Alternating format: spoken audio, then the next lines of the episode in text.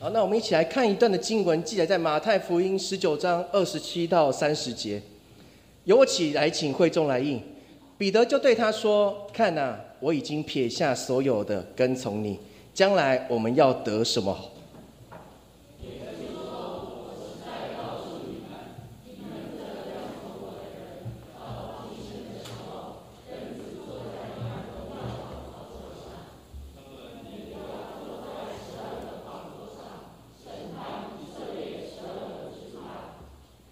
凡为我的名撇下房屋，或是兄弟兄姐妹、父亲母亲、儿女、田地的，必要得着百倍，并且承受永生。然而有许多在前的，将要在后；在后的，将要在前。好，今天我们啊很高兴有林恩杰同学，我们来啊讲到是荣耀的呼。照啊，马太福音第十九章二十七到三十节，我们请念经。亲爱的家人们，大家平安，很高兴能够再一次在这边跟大家分享上帝的话语。好不，在开始之前，我们一起低头来祷告。我们在天上的父啊，我们满心的感谢你，感谢你平安的带领我们度过这一个礼拜。今天是神你所赐给我们的安息日，让我们能够平安的来到神你的圣殿，一起来敬拜你。主啊，谢谢你，求你此时此刻充满在我们每个人的心里面，开我们的眼，开我们的心，好让我们能够了解神你话语里面的奥秘。主啊，谢谢你，我们将祷告奉主耶稣的圣名求，阿门。在去年五月的时候，台湾面临到一个非常大的一个危机，这个危机对台湾人来说可以说是前所未有，那就是 COVID-19 导致的三级警戒的出现。三级警戒的出现，让我们出门的时候一定要戴口罩，在室内、在室外都要跟人保持一定的距离。台湾人有一个习惯，就是很喜欢去抢东西。当我们听到哪里有东西好的时候呢，我们就开始去抢。像之前 Costco 大家去抢奶茶。那今年在疫情开始之前，因为害怕，所以我们不知道该怎么办的时候呢，台湾人开始去囤积货物。所以你会发现，很多人开始在抢什么？抢卫生纸，也在抢口罩。所以，包含当时教会要订卫生纸、要订纸巾的时候，可能都要等上比较久的时间。这样的一个疫情，让我们走在路上的时候，不管是在路上，或是在搭公车、搭捷运的时候，我们只要看到有人他口罩没有戴好，或是他没有戴口罩，我们心里面应该都会蹦出一个问题，那就是。这个人感觉应该怪怪的。以前对我们来说，戴口罩好像是一个，呃，有一些人是为了美观，有些人是也是为了安全。但现在，当我们必须要戴上口罩的时候，人跟人之间的那个信任感好像没了。当我们一看到这样的一个情况的时候呢，我们心里就会想：这个人他的健康会不会有问题？他会不会得到 COVID-19？所以有一个故事，他是这样说的：他说有一个牧师，他刚来到美国的时候。他曾经开车，他开错了路，他来到了黑人的社区。这个牧师心里面非常的害怕。为什么他非常害怕？因为他看到，他曾经在电影里面看到，电影里面都讲述黑人好像都是黑帮，不然就是会攻击人的人。所以这样的一个印象，让这个牧师心中油然生来油然的恐惧。这时候他不知道该怎么办的时候呢，他就刚好看到一台警车从他前面经过。他赶紧把这个警察拦下来，说：“警察先生啊，求你救救我！”这个警察一看到这个人的肤色，一看到这个社区，他就对这个牧师说：“好，不要紧张，跟在我的后面。”回去之后，这个牧师开始在想这件事情到底给他什么样的反省。所以他在礼拜天，当他在讲道的时候，他主动跟他的教会的信徒来分享今天他所遇到的事情。这个事情给他两个提醒：第一个提醒就是很多时候我们会对人有偏见，只要这个偏见进入到我们的心里面的时候，基督的爱也就不见了。第二个提醒就是，如果我们能够好好的跟从耶稣基督，我们就不会迷失自己。在当时他遇到这样的一个情况。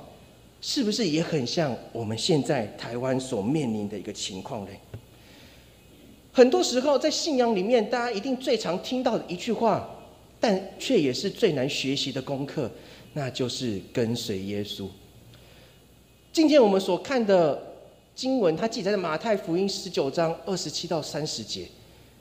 彼得问耶稣一个问题：彼得问耶稣说：“我们已经撇下一切来跟从你了，我们会得到什么呢？”若说我们只看这段经文，我们觉得说：“诶，彼得问这句话没有错啊。”但是如果我们去了解彼得受到耶稣呼召的过程当中，我们会就会发现一件事情，那就是彼得他是自愿抛下一切来跟随耶稣。在这样一个跟随的过程里面，他这些门徒，包含彼得，他比较臭屁一点，他更应该清楚的了解到说耶稣是什么样的人。当我们跟在一个人旁边越来越久，我们会了解这个人他做事的方式、讲话的方式，跟他做事情的态度。很可惜的是，在这样一个过程里面，彼得似乎不了解，没有办法清楚的知道耶稣到底是谁。所以他问了耶稣一个问题，他说：“我们到底能够得到什么呢？”相较于在开始之前，他自愿撇下一切，如今他却问耶稣说：“我们能得到什么？”这句话也好像说出我们很多跟随耶稣的基督徒，我们心里面一直在问的一个问题。当别人问你说你为什么要跟随耶稣的时候，我们有办法很快的回答出来吗？还是说我们会去想，对呢？到底跟随耶稣对我来说有什么有什么样的利益？对我来说有什么样的一个好处呢？让我们一起透过今天的经文跟大家分享两件事情。第一件事情就是跟随耶稣的条件。在美国有一个教会。这个教会很常拍一些基督教的电影，他拍了有关于橄榄球、包含跟慢跑有关、跟健走有关的电影。这部电影叫做《面对巨人》。这部电影在说什么？他在说一个橄榄球的教练，当他在面对事情的时候，他是一位基督徒，但是他却不常在祷告，也没有常常在读圣经。所以他在这样一个过程里面，他开始用自我中心去想。他要如何带领他的球队？他要如何让这些球队能够变得更好？但是非常可惜的是，他每次带领的球队，每次比赛，每一次都输。所以这些球员的家长已经不想再输下去了，学校也不想再输下去了。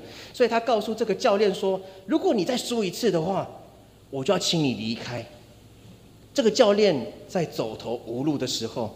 他刚好遇到他们教会的牧师，这个牧师了解到这个教练的情形的时候，他反问了这个教练一件事情，那就是：那某某某啊，你到底有多少时间没有来到神的面前？这个教练开始在回想说：对啊，我身为一个基督徒，我身为一个跟随耶稣的人。我应该要用耶稣教导我们的方式去行才对啊！包含我们在礼拜天听到讲道所唱的诗歌，都好像叫我们要紧紧的跟随耶稣。但是他发现他却没有这样做，于是他开始悔改，来到神的面前。他开始用圣经所教导的一切事情、所有的诫命去带领他的球队。有一天，他球队的球员就来问教练说：“教练啊，现在已经输得一塌糊涂了。”我们遇到这么多困难，我们应该怎么办？我应该要听我的父母转学离开这间学校，还是我要继续待在这间这支球队里面？这个教练要是一般教练听到这句话，应该非常的紧张。但是这个教练反而很平心静气的告诉他这句话：他说，如果有你发生了一些无法接受的情形，或是你没有办法去改变的一个情形，但是请你相信，他会替你来解决。而你只需要继续走好你的每一步路，让他看到你已经在努力了，这样他也会努力为你来办事情。这个教练用他生命的经验去跟他的球员来分享，说：“我曾经依靠我自己，我曾经以我自己为中心，但是我却发现好像做事情都非常的失败。然而我现在将我的全人全心交托在耶稣基督的手里。”我撇下一切来跟随他，我不管别人怎么想我，但是我还是要用神带领我的方式跟你们一起来分享。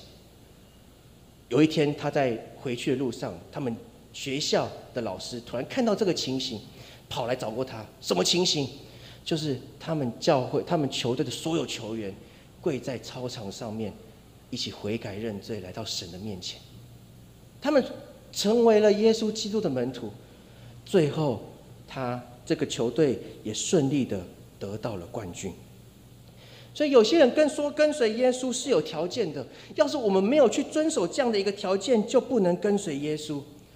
在马太福音，今天我们看到经文，再往前看一点的时候，它记载一个故事。那是什么故事？那就是一个有钱的少年人，一个少年的官来找耶稣。他问耶稣说：“我到底要做什么事情？我到底该怎么做，我才可以得到永活的生命？”耶稣如何回答他？耶稣说：“你就要撇下，你就要去遵守圣经里面所有的诫命，所有的教导。”这个少年人就说：“有啊，我我都有遵守啊。”所以这样我就可以得到永生的生命吗？永生吗？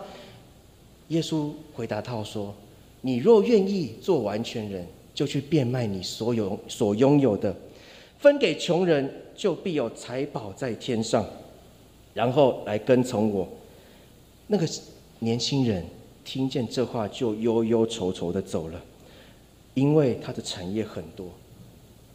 很多时候，我们会因为外在的事情。让我们忘记去跟随耶稣基督，就如同这个年轻人一样，他大可以照着耶稣所说的去做，他可以得到永活的生命，他可以得到永生，但是他却将他的焦点放在这些世上的财产里面，对他来说，财产好像大过于信仰，财产大过于永生。我们对于未来一些看不到的东西，我们心里会非常害怕。也许这个少年人心里想的一件事情就是：你说我要是撇下一切跟随你，我就可以得到永生。但是我怎么知道你说的是真的还是假的？昨天我们在学青聚会的时候，大家突然讨论到一件事情，那就是你相不相信上帝的存在？对现在很多的年轻人来说，不管是我们教会，或者是其他教会，或是现代年轻人来说，一件很重要的事情是，我们好像已经不再相信那位为我们降生的救主。在礼拜天我们会来教会敬拜，在圣诞节的时候我们会一起来庆祝耶稣基督诞生，甚至在受难日的时候，我们还会一起聚集在教会里面，一起来祈求神的原谅。但好像这件事情只停留在礼拜堂里面一样。所以今天很多基督徒来跟随耶稣基督，他是用错的方式，所以借此因为这样的关系，所以有衍生出一个形容词，那就叫做礼拜天的基督徒。这个礼拜天的基督徒代表是什么意思呢？他就在说，当早上礼拜天的早晨，我们踏入到，也许大家踏入到南坎大安教会的时候，我们才是一个基督徒。我们会跟你旁边的弟兄姐妹问问好，会会跟他问候，一起敬拜上帝，一起来读经，一起来祷告。但是当我们礼拜结束之后，当我们再次踏出教会这个大门的时候，好像耶稣基督就跟我没有任何的关系了。这是现在教会必须要去面对的一个问题，也是我们所所有跟随耶稣基督的人所要去负的一个责任。那就是什么责任？那就是要带领许多的更多的人悔改，来到神的面前。这个责任，很多人都会把它说啊，那是长子的责任呐，那是牧师，那是传道，那是神学生的责任，跟我一点关系没有。不，不是这样。这个责任是我们所有跟随耶稣基督的每一个门徒，我们就要去做的事情。因为耶稣曾经在升天之前，他告诉我们要将他的福音传到万国万邦去。他没有说是这十二使徒的使命，他没有说是谁的使命。他说：“我们，你们要把东这个福音传到世界的地极。”很多人跟随耶稣基督，包含我们走在路上，我们都会听到很多人在传福音。我相信大家一定都有这样的一个经验，就是曾经看到许多的阿多啊，在路上骑着脚踏车，然后拿一本圣经说：“耶稣爱你。”大家都应该有遇过这样的一个经验。我们不断的告诉这些未信者或是初代慕道友，我们刚才讲说，只要你相信耶稣，你就可以得到上帝满满的恩典。教会现在开始给大家一个错误印象，好像是只要我们坐在那边，我们只要礼拜天乖乖的坐在那边，上帝的恩典就会白白的得来。我记得印象非常深刻。有一天，当一荣在上少年主日学跟大家分享一件事情，他说：“恩典是付重价所赎回的。”这个恩典，我们开始慢慢把它当做理所当然的，我们把它当做好像跟我父母要供应我一样的一个概念。所以，对我们来说，信仰到底是什么事情？跟随耶稣到底需要什么样的条件？我们必须要撇下所有的来跟随他。所以，圣经里面的呃有一本书，我曾经看过一本书，它叫《文化讲道学》。他曾经在里面跟大家分享一件事情，那就是我们要如何向这个世代，尤其是在混乱、那么混乱、诱惑那么多的世代，我们要如何向大家传讲耶稣基督的福音？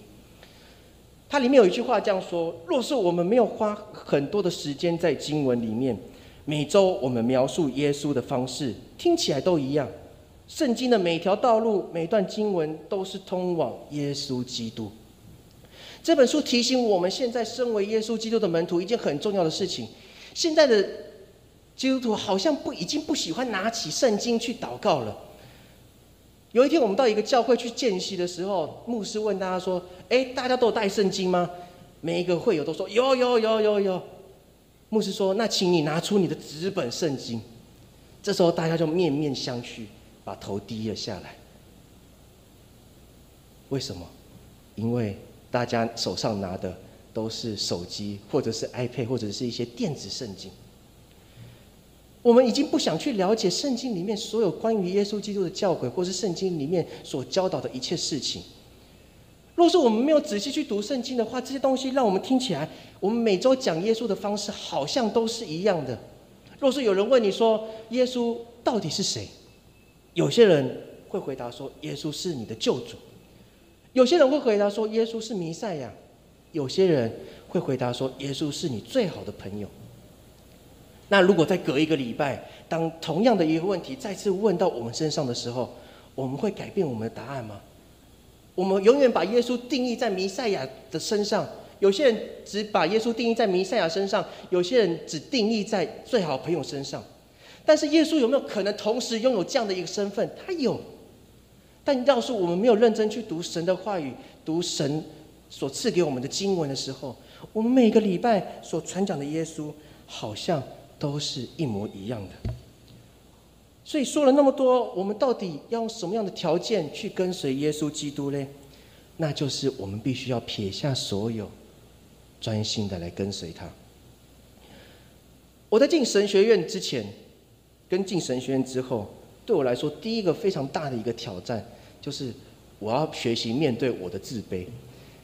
牧师娘那时候，我昨天讲这句话的时候，牧师娘突然笑了一下，说：“你会自卑哦。”我说我进神学院的时候，我很自卑，因为我认为参加神学院的人好像都参与过很多的特会，好像到世界各地去传福音，但我好像都没有这样的一个经验。所以在某一天，我跟我同学在讨论的一个过程，讨论信仰的过程当中，我就突然问一，问大家一件事情，我就问大家说：我们家现在在神学院里面，都是为了去回应上帝的呼召，但是我们是第一次。听到上帝来呼召的时候，我们就毅然而然去读神学院吗？还是我们将所有事情都安排好了之后，我们才来读神学院呢？我也原本以为大家会就是很义气当然，就是说，对啊，我就是第一次。结果这时候大家我们所有人同时做了一个动作，就是头就慢慢的低下来，因为我们每个人都不是第一次上听到上帝的呼召就来到神学院，而是我们将所有事情都安排好以后，我们才来到神学院就读。有一天，牧师团问我说：“你为什么会突然想去读神学院？”我就回答他，回答他一句话。他说：“我说我生在一个牧师的家庭，身为一个牧师的小孩，我非常清楚知道牧师的小孩必须要面对什么样的困难，什么样的一些呃待遇，不管是好的待遇、坏的待遇，对他来说，呃，牧师的小孩或是牧师的这个家庭，好像就像教会界的明星一样，随时随地都会受到人的关注。”所以这样一个不好的经验让我在身上，在我身上发生之后，我就不想让这件事情再次发生到我的小孩身上。所以当上帝曾经很多次跟我讲说你要来成为我的仆人的时候，我都告诉他说不要，等一下，等一下，等一下。你既然已经知道说我面对到这些问题，那为什么你还要叫我去读嘞？我为什么还要让同样的一个经验去让我的小孩子去承受嘞？我就一直在想这个问题，但是我怎样想都想不懂。但有一天我在路上突然想通了这个道理，那就是既然神会愿意带领我这个破碎不堪的生命来到神的面前，接受上帝的呼召的时候，同样的，神也会为我们来预备前面道路。我相信他也会为我的孩子去预备前面的道路。所以现在很多的基督徒好像已经不想要撇下一切来跟随耶稣，就如同现在我们有线上直播一样。也许平常我们要七点半就起床，七点四十分起来准备，七点半就开始要起床，就开始开始准备。但现在我们现在好像只要打开手机 YouTube 打开来，我们就可以在坐在家里面，所以我可以晚一点起床，我可以八点半、八点二十、八点二十九分都没关系，或者是我睡过头也没关系，反正我再回去看重播就好。很多的借口好像成为了我们跟随耶稣基督的阻碍。很多人啊，包含我自己在内，都曾经拥有这样一个相同的感觉，那就是我们想要这两个东西。台语叫做“想卡打想准”。有一条他说“想看打祥准”，就是你脚踏两条船，脚踏两条船，第一条船叫什么命意思？就是我需要上帝的祝福，但第二条船叫做我还我也要这个世界上的所有一切事情。但是，身为耶稣基督的门徒，身为耶稣基督门徒的首要条件，就是我们必须要撇下所有一切来跟随他。这样的人才可以得到永活的生命，就如同那个少年人，他不愿意撇下所有来跟随耶稣一样。对我们来说，我们坐在这里敬拜上帝，我们成为耶稣基督的门徒，对也许也也许对很多人来说，这是一个很大的一个负担；也许对这这对很多人来说是一个很大的挑战。对学生来说，是不是一个很大的挑战？是啊，礼拜天是我唯一可以跟同学出去玩的时候。为什么我要七点半就来这边准备？很多人也会想说，七点半周休二日，礼拜天是我可以休息的时候，我为什么要那么早来教会聚会？我相信，对我们来说，这件事情也许都会成为我们我们一个很大的负担。也许这个负担不会马上就离开，也许这个负担会跟随我们一辈子。但是不要忘记，这个负担。是一个甜蜜的负担，因为里面满满的充满了上帝满满的爱。所以第二个要来跟大家分享的，就是跟随耶稣的好处。在美国有一个很有名的一个牧师，他叫查尔斯·芬尼。他说了一句话，他说：“祷告不是要改变神，而是要改变自己，好让神为我们成就他原本就要成就的一切。”查尔斯·芬尼如何去提醒当时美国的信徒？因为他发现美国当时的信徒有做了一件事情，就是他们祷告是希望上帝去照着他们的意思去做，而不是照着神的意思去做。我有个朋友，他来到教会服侍，他第一次当招待的时候，他非常的紧张。他非常紧张的时候，他不知道该怎么办，所以他非常战战兢兢，他很紧张的站在站在门口。他刚好看到一个。就第一次来到教会的人，他告诉他看到这个人，他就很热心上去跟他打招呼。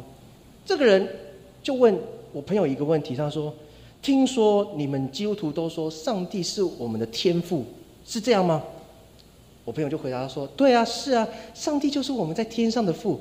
只要我们向他求，我们要努力跟随他的时候，他就会应允我们所有的一切。”这个。我们讲慕道友，他好像稍微了解了些什么，于是他就开始坐在那边很认真的祷告。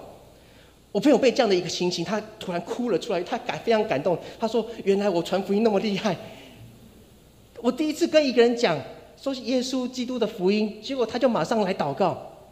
但是过了五分钟之后，这个刚来到教会的人，他就马他就离开，气冲冲的离开了教会。他打一通电话就气冲冲离开教会。”我朋友就很紧张的跑出去说：“哎，你为什么某哎某某某啊？为什么你要离开教会？我们礼拜都还没开始呢。”他说：“你们基督徒都骗人。你们说天呃，上帝是我们在天上的父，那他会应我们所有一切，他就像我们的父亲一样。昨天我的父亲送了我一台法拉利，所以我刚祷告祷告什么？我刚刚讲说，那如果你是我的另外一个父亲的话，那你也送我一台法拉利好了。”所以我就打电话，后来我打电话给我爸爸，说：“哎，爸爸，我刚刚我向上帝祷告，上帝应该会跟你讲说要送我一台法拉利。”他爸爸回答，他还说：“你脑袋有问题哦。”所以这个基督徒就认为，这个这个慕道友就认为基督徒在骗人。很多时候，我们祷告好像已经不是要悔改，来到神的面前，将自己再次的交托摆上在神的面前。祷告对我们来说，好像是要求上帝去照着我们的方式去做。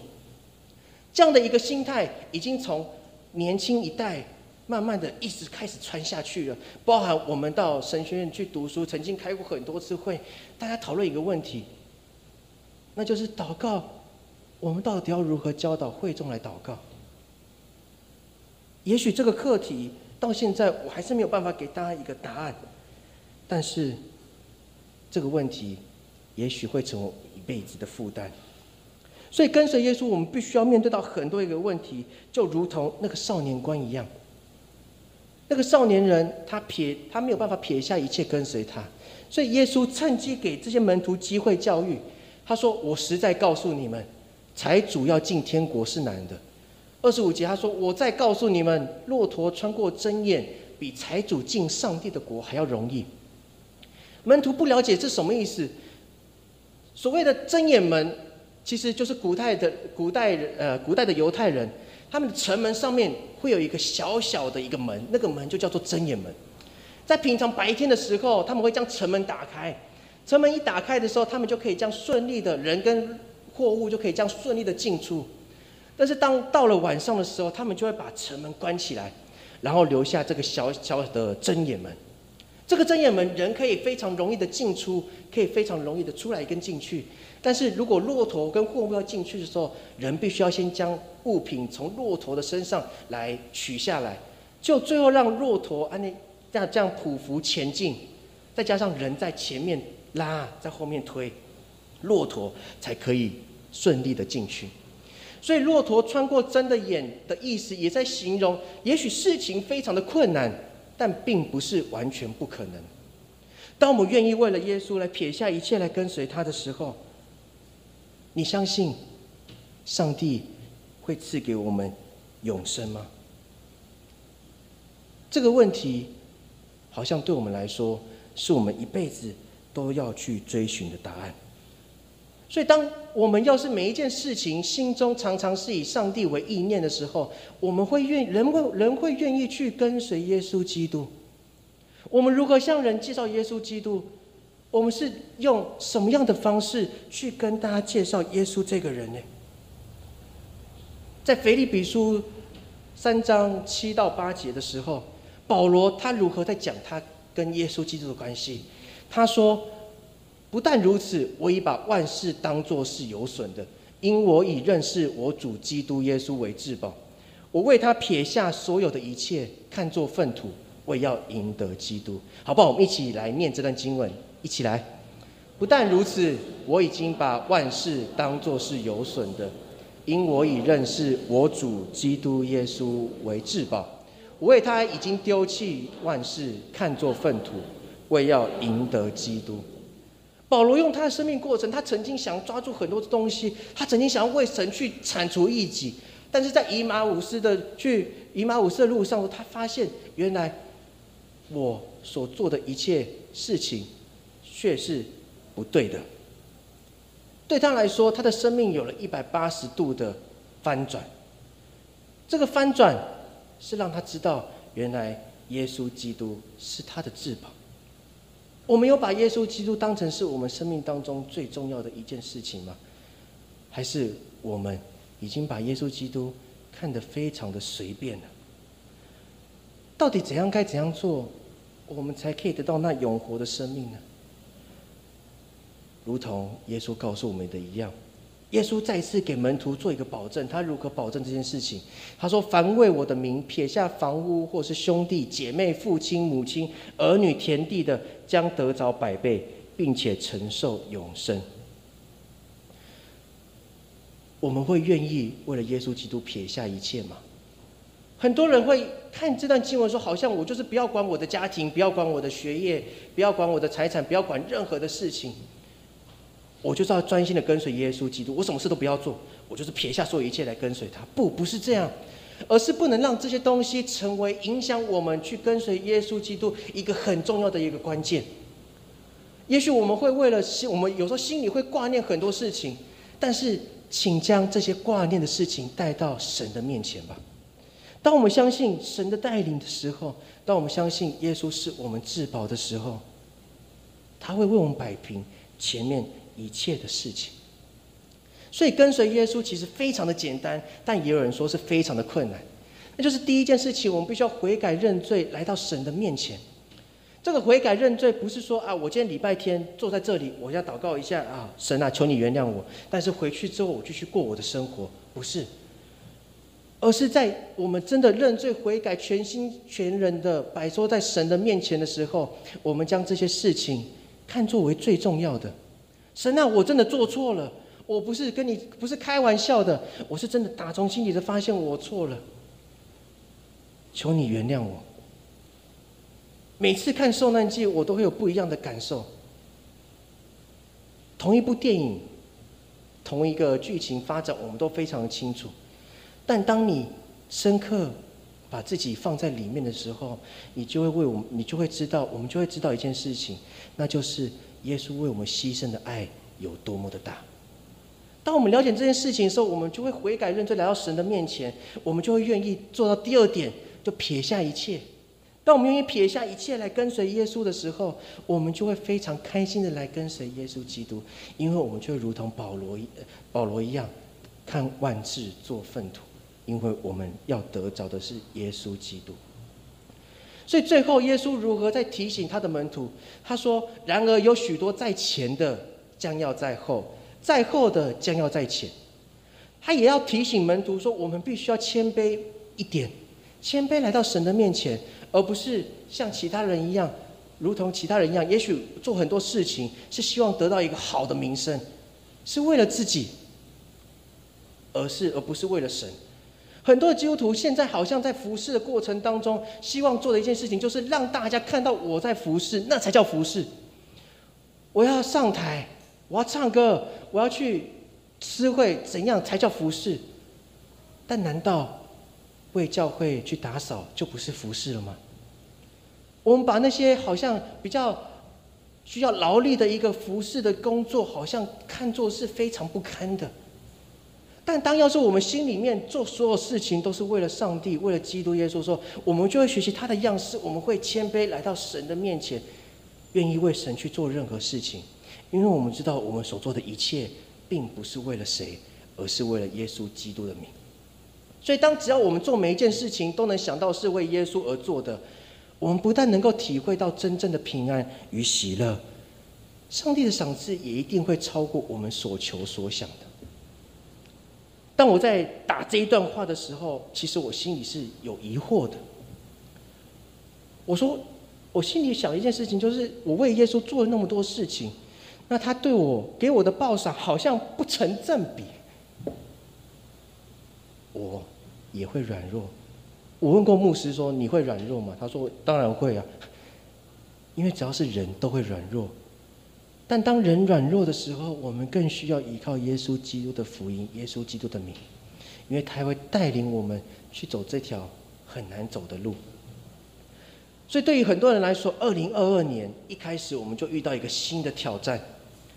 这个新的挑战就是欧米狂再度变异，就欧米狂出现了。原本我很开心的以为可以拿下口罩来唱歌，可以不用那么、那么就是唱的那么闷的时候，政府规定我们唱歌也要戴口罩，把口罩戴起来。对于二零二二年，对于好像很多人来说是一个不好的一个开始，但是我要跟大家讲的是，只要我们倚靠神，走在神的道路上面，我们每一天都是一个丰盛的人生的开始。亲爱的家人们，你们相信？二零二二年是丰盛人生的开始吗？